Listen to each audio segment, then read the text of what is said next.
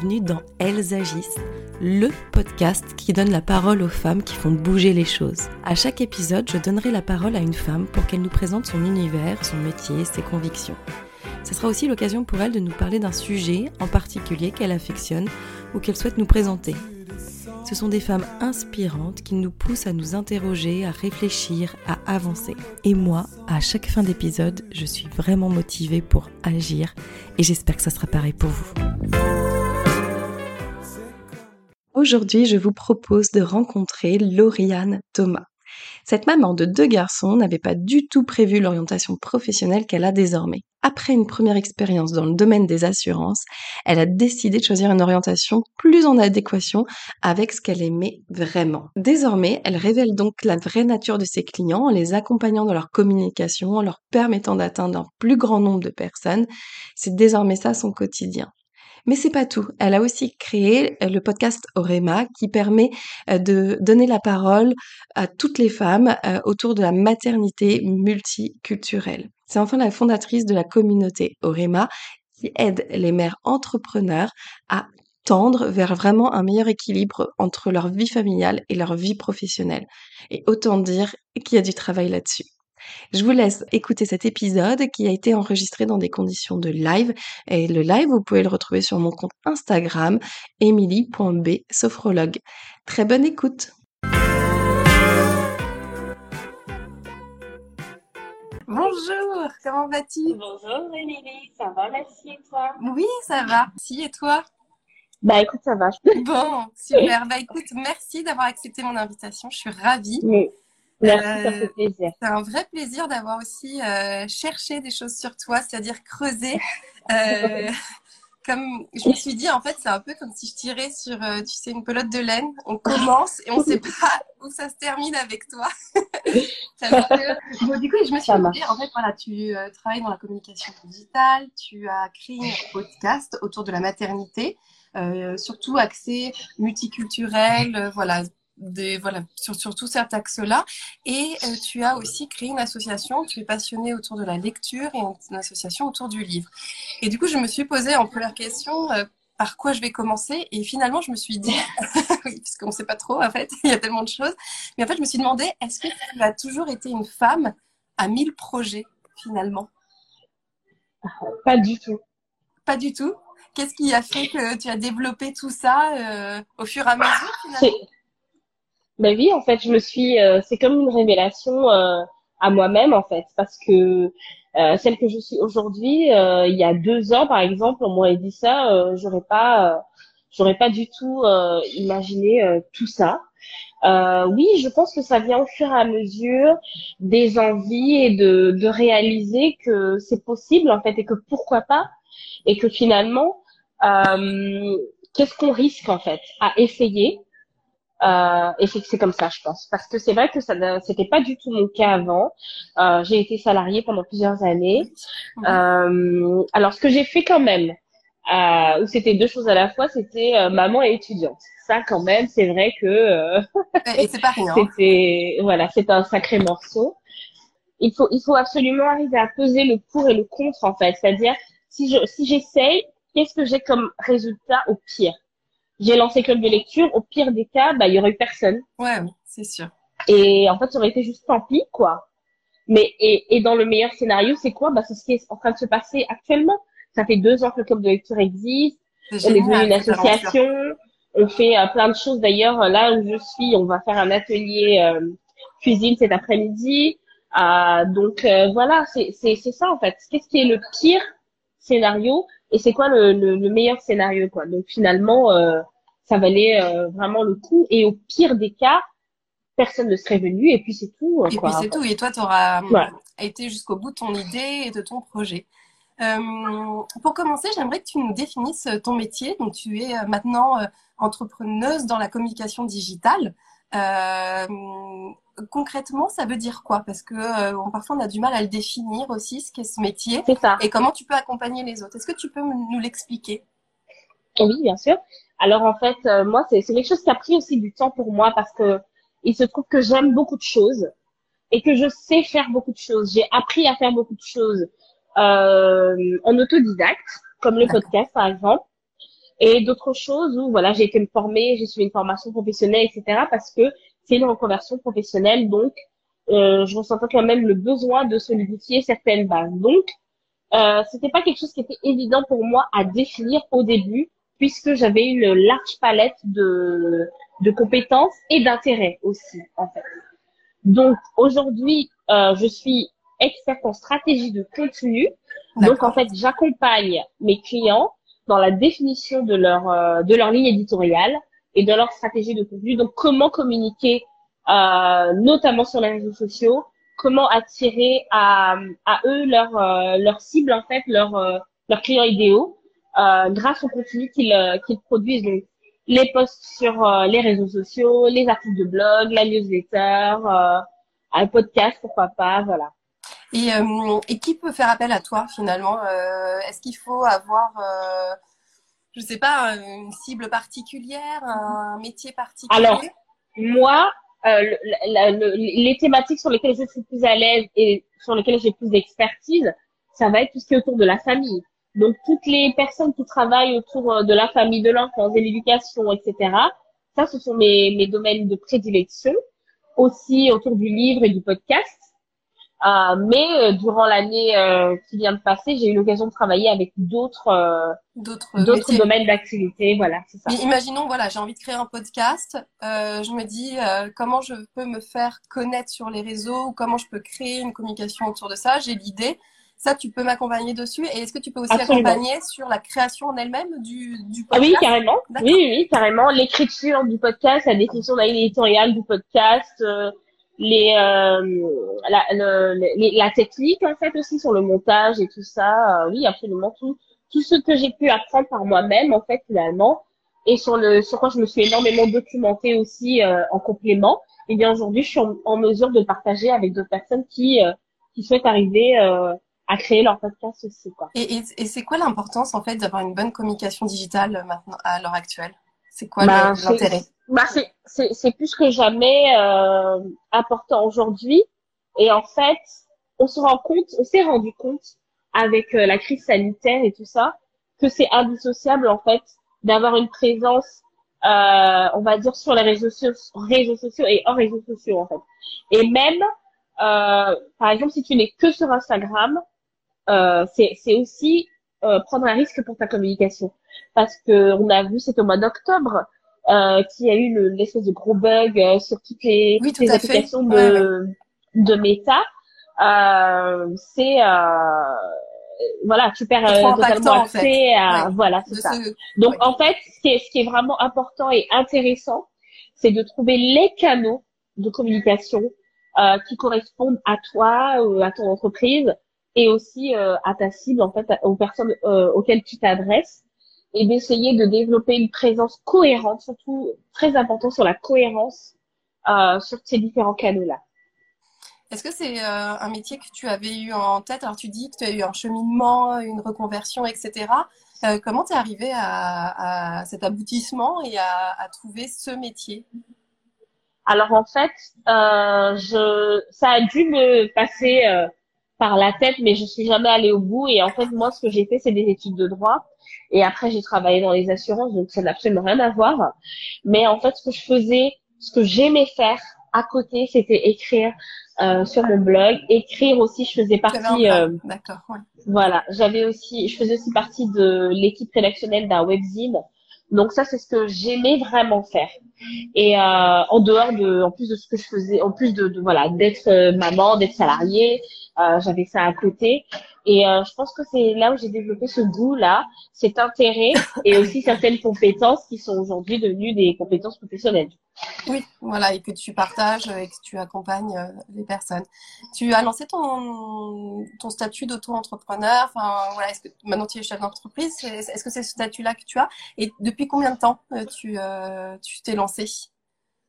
Alors, j'ai créé mon statut en août 2020. Mais je me suis vraiment lancée à 100% il y a un an, donc plusieurs mois, voilà. Et ça, c'est un truc aussi que je dis finalement à plusieurs personnes qui ont envie de se lancer aujourd'hui, ouais. C'est que en fait, ne soyez pas pressés. C'est mieux de prendre son temps vraiment en amont, de préparer tout ça et de se déclarer quand vraiment on est prêt à se lancer. Moi, c'est l'erreur que j'ai faite en fait finalement, c'était de me lancer comme ça. Ah oui. Voilà, c'est ça.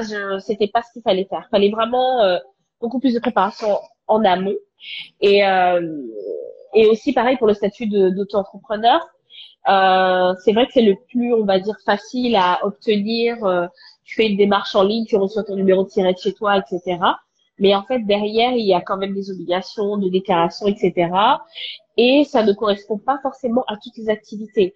Donc, si très vite, tu engranges du chiffre d'affaires ou si tu sais que tu vas avoir des charges à déduire, eh bien, ton entrepreneur, c'est pas un statut qui est fait pour toi, en fait.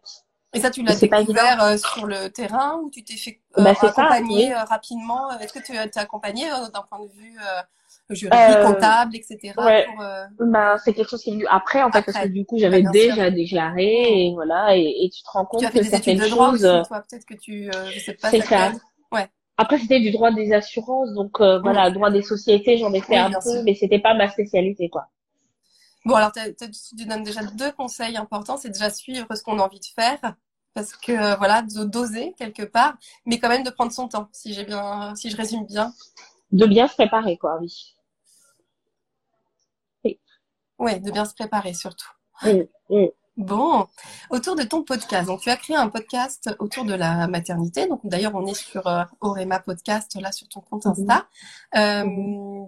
Comment a mûri cette idée de podcast? Qu'est-ce qui a été la source de motivation pour toi, pour le mettre en place? Alors en fait, moi j'écoutais des podcasts, j'ai découvert à peu près en 2018 les podcasts et vraiment j'adorais écouter ça, notamment La Foudre de Lauren Bastide. Oui, mon top one. Ouais, franchement, c'est découvert aussi ça que par là. Ah, oui. C'est ça. Ouais. Et en fait, après j'ai commencé à écouter des podcasts aussi sur la maternité parce que voilà, c'est un sujet qui m'intéresse énormément. Mais j'ai souffert de ne pas me reconnaître dans les récits que j'entendais et de ne pas me voir non plus parce que du coup sur Instagram, etc., sur les sites internet, les blogs et tout, les photos des mamans qui étaient publiées ne me ressemblaient pas. Je me suis sentie exclue et je me suis dit c'est injuste en fait parce que finalement, les mamans comme moi, les mamans noires, ou bien les mamans qui sont, par exemple, qui ont des parents qui étaient immigrés, qui sont nés ici en France, etc. Eh bien, elles ont une histoire qui a quelque chose en plus, qui est tout ce qui est cette transmission culturelle, cet héritage culturel, qui est transporté dans l'immigration, en fait. Si tu veux, quand on n'immigre pas tout seul comme ça, et puis voilà, on est là. Non. En fait, on transporte toute une histoire avec nous, toute une histoire de notre famille, etc. Et ça, ce sont des choses qui m'intéressaient. C'était aussi de savoir comment est-ce qu'on transmet, notre héritage culturel à nos enfants. Voilà. Tout ça, c'était des choses qui m'intéressaient et c'est des choses que je n'entendais absolument pas dans les podcasts que j'écoutais. Oui, j'ai l'impression qu'on n'entend pas forcément encore. Enfin, les gros podcasts ont fait quelques efforts, mais ça reste encore très centré sur les mêmes types de personnes. Hein. Effectivement, c'est… C'est ça. Et voilà. Et comme j'étais déjà dans tout ce qui était un peu communication digitale, mais pas le podcast. Hein. Ça, il a vraiment fallu que j'apprenne. Mais je me suis dit, bah, c'est accessible et pourquoi pas apprendre à le faire et je l'ai fait, quoi. C'est comme ça qu'est né le podcast. C'est l'idée. Une envie d'un manque, ça. Voilà, un manque et même une blessure, c'est assez fort ce que tu disais parce que finalement, voilà, c'est vraiment quelque chose qui te manquait, que tu as eu envie de créer et de donner la parole à ces femmes et à ces multicultures. Est-ce que tu as encore appris des choses? Est-ce que tu as été surprise par la mise en place de ce podcast? Avec une idée en particulier, donc voilà, de mettre en place une parole qui n'était pas entendue jusqu'à présent. Et finalement, là, quel bilan tu ressors de ce que tu as pu laisser dire? Enfin voilà, ce que tu as pu mettre en place. Moi, j'ai appris énormément. J'ai appris à chaque enregistrement. On a parlé de tellement de choses, il y a tellement de parcours différents. Et ça, c'était aussi important pour moi en fait qu'on sorte un peu des tabous finalement et qu'on ose parler de certaines choses, que ce soit pas tout lisse, parce que la vraie vie c'est pas ça. Donc c'est aussi beaucoup ça que j'ai appris. J'ai aussi voilà, on est toutes différentes et j'ai appris donc du parcours singulier de chacune et aussi des expertises de chacune sur des thématiques que je connaissais pas forcément, comme la naturopathie, comme des spécialités spécifiques, les pédagogies comme Montessori, etc. Voilà. Donc dans tout ça, j'ai pu apprendre. C'est-à-dire que la transmission culturelle, c'est un peu le fil conducteur. Mais c'est pas que ça. Mais on ne se réduit pas de toute façon à une facette. On est, les femmes sont multifacettes et effectivement, tu parles d'un fil et finalement, tu as plusieurs côtés à développer et c'est très intéressant. Et au fur et à mesure là, des différentes femmes et du podcast, voilà, est-ce que tu as une idée un peu plus précise de ce qui pourrait être mis en place, qui pourrait aider. Quel outil ou quel moyen pourrait être mis en place pour que justement l'accompagnement de la maternité en France soit un peu plus ouvert et un peu plus orienté multiculturel? Est-ce que tu as réussi là à trouver comme une sorte de solution? Alors je te demande pas, c'est beaucoup ce que je te demande, mais est-ce qu'il y a des choses qui ressortent et peut-être des choses simples qui pourrait déjà être mise en place pour justement arrêter d'avoir cette sensation d'exclusion, enfin même pas une sensation d'être exclu, parce que culturellement on reste sur une même base d'accompagnement maternel, quoi, finalement. Oui, c'est une bonne question. Non, j'ai pas. Un peu compliqué, ouais. Non, j'ai pas. Mais juste, en fait, peut-être que qu'on ouvre les yeux. Ouais, moi je dirais qu'on ouvre les yeux et qu'on voit en fait, qu'on voit les gens comme ils sont en fait, et qu'on accepte que les gens sont comme ils sont. Je trouve que et qu'on prenne en compte leur spécificité.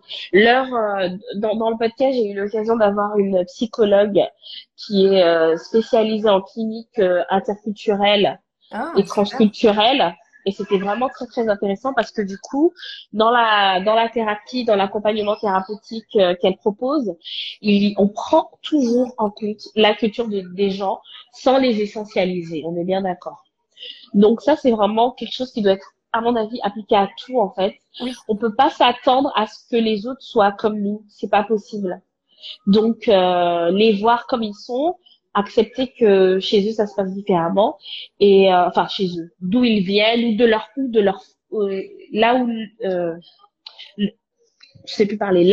famille viennent, et bien les choses se font différemment. Être ouvert d'esprit et écouter et voir et apprendre aussi, parce que quand j'ai dit comment se passait le postpartum de mon pays d'origine qui est le Gabon, d'autres personnes on dit mais en fait c'est trop ça qu'on devrait faire, parce que ici il y a moins d'accompagnement, les femmes sont très seules, les jeunes mères se sentent vraiment elles sont seules et elles doivent se remettre physiquement de leur accouchement et elles doivent s'occuper des enfants et ça pèse énormément. Et pourquoi ne pas regarder comment ça se passe chez les autres où on a énormément de soins autour de la jeune mère, tout ce qu'elle a à faire c'est se reposer et ou allaiter, et tout le reste est pris en charge par les autres femmes de la famille notamment. Donc pourquoi ne pas aussi regarder comment ça se passe ailleurs et s'en inspirer, quoi. C'est intéressant. Oui, ce que tu disais, c'est peut-être l'écoute, le premier passage vers l'ouverture. Ça peut ne pas passer par des grands chamboulements que de prendre en compte la multiculturalité des personnes qu'on accompagne finalement. C'est ça, ouais. Écouter tout simplement ce que les femmes ont à dire, et ça vaut pour pas mal de choses d'ailleurs. C'est vrai, c'est clair. Pour des personnes qui sont nées sans cette peut-être état d'esprit multiculturel, sans avoir cette je dis pas ouverture d'esprit, mais sans avoir ce réflexe peut-être de s'ouvrir aux cultures qui sont différentes et qui sont enrichissantes. Est-ce que tu aurais un conseil? Est-ce que ça passe par exemple par la lecture? Toi, est-ce que c'est passé par là? Est-ce qu'il y a d'autres outils? Qu'est-ce que tu pourrais conseiller à des personnes qui n'ont pas ce réflexe finalement? Tu sais, je vais te dire un truc, Emilie. Pour les personnes qui n'ont pas ce réflexe, elles n'auront jamais ce réflexe, en fait. Ça veut dire que ça les intéresse pas. Ouais, parce qu'aujourd'hui, on est en 2021. Ouais. Et il y a des reportages à la télé, il y a des comptes Instagram, il y a des podcasts, il y a des livres, il y a tout, en fait. Donc, en fait, si t'as pas fait l'effort de te pencher dessus et de t'intéresser à l'heure où beaucoup de personnes exposent tout ça, c'est qu'en fait, ça t'intéresse pas et ça va jamais t'intéresser. Non, mais en fait, finalement, t'as aussi donné la réponse, c'est-à-dire qu'on a la possibilité d'aller chercher tout simplement sur les réseaux. Il y a des comptes évidemment à tout est là en fait. Ouais, tout est là. Ce n'est plus comme avant. Oui, on va plus dans les bibliothèques, on va plus dans les archives à chercher. Tout est là. Ouais, ouais. Moi j'ai fait un travail dans cette optique-là. C'est le guide comment éveiller les enfants à l'antiracisme en 4 points clés. Et donc, c'est un livre qui est téléchargeable si on vient sur le lien dans ma bio. Et dedans, la première partie, c'est se déconstruire, nous, en tant que parents. Et dedans, il y a des livres à lire, des podcasts à écouter, des comptes Instagram à suivre pour faire ce travail, justement. Et d'ailleurs, j'ai vu par rapport à ton association que vous allez, en objectif 2022, orienter aussi des activités autour de la jeunesse. C'est ça, hein, ouverture de la lecture avec la jeunesse, etc. Qu'est-ce que tu aimerais justement, qu'est-ce que vous avez envie de mettre en place? Et alors là, ça va être, on a un projet là qui sera sur février, donc c'est tout bientôt, en partenariat avec une librairie qui vient d'ouvrir, qui s'appelle la librairie Combo, qui est une super librairie ici à Roubaix. Et en fait, c'est pour sensibiliser les enfants et les familles à la diversité dans la littérature jeunesse. Et donc, on parle bien sûr de diversité ethnique, culturelle, mais aussi des corps différents, des orientations sexuelles, des handicaps, etc. Voilà. Donc vraiment l'inclusivité et la diversité au sens large du terme. Et ça commence dès la petite enfance, en fait. Il faut qu'on montre aux enfants déjà comment ça se passe. Mais il y a déjà énormément de changements, hein. Il y a déjà énormément de changements. Moi, je vois mon fils qui vient d'avoir 11 ans et qui vient d'entrer en 6e et qui me dit que dans sa classe, il y a 2 enfants qui sont d'un genre assigné, qui sont assignés à un genre, mais qui se sentent d'un autre genre, et que les petits camarades sont tout à fait à l'aise avec le fait de les appeler par le prénom qu'ils ont choisi, etc. Donc il y a énormément de choses qui bougent là-dessus. Et voilà, on demande pas d'être de tout comprendre. Bien sûr. On demande pas d'être d'accord avec tout, mais juste de laisser la place aux gens, quoi, pour être qui ils sont. Et est-ce que tu as d'autres projets, de choses que tu aimerais entreprendre justement sur ces thématiques qui te font vibrer, enfin, on le sent, de partage, de faire connaître vraiment. Est-ce que tu as d'autres idées encore? Eh bien, avec l'association, là, on travaille sur un événement qui va se tenir là où je suis. Là, c'est un tiers-lieu à Roubaix qui s'appelle La Troisième Place. D'accord. Et en fait, ça va être un événement autour des textiles, en fait, des différents textiles d'Afrique. D'accord. Donc, ça fait aussi partie de cette démarche-là de, comment dire, parce qu'en fait, quand on pense au wax, on pense au tissu africain, mais en fait, le wax, il est hollandais à la base, il a été importé, mais il y a des tissus qui sont culturellement créés en Afrique, et c'est de tout ça dont on a envie de parler. Donc c'est vraiment notre association, c'est vraiment célébration et valorisation des cultures afro-caribéennes dans toute leur diversité. Donc voilà, on est vraiment en train d'imaginer, de penser, de mettre en place tout plein de choses autour de ça. Et pour le reste, voilà, c'est ça. De la lecture qui était le point de départ. Le point de départ. Vous élargissez. Et qui existe toujours parce qu'on continue de se rencontrer une fois par mois pour échanger autour de la lecture. Oui, ça reste la chose qui vous lie aussi. Et c'est super intéressant. Est-ce qu'il y a des choses qui vont être faites à distance pour les gens qui sont pas proches de chez toi? Ah, c'est une bonne question. Pour l'instant, il y en a pas, mais c'est vrai que Ben ouais. Il faudrait, ouais, ce serait très intéressant de penser à ça, c'est vrai. Parce que c'est vrai que c'est hyper intéressant et bon, bah voilà, je pense qu'on en a peut-être aussi à côté de chez nous, mais en tout cas, toi, de le proposer avec toi à distance, ça serait top. C'est vrai. Ben écoute, je le note, c'est très, ben voilà. Une très bonne suggestion. C'est déjà une idée. Oui. Est-ce que finalement, pour te définir, le mot partage, ce serait un bon mot parce que on résume, tu accompagnes les personnes, tu les conseilles avec ton podcast, tu les informes. Enfin voilà, je me suis dit, tiens, est-ce que pour te définir, partage, ça serait un mot pas mal. Ouais, je trouve aussi. D'ailleurs, le nom de l'association, ça signifie ça. Donc, c'est parfait. Ah, j'avais pas trouvé cette information, tu vois. Bon, bah c'est vraiment ça. En tout cas, c'était un super partage là, cet instant avec toi.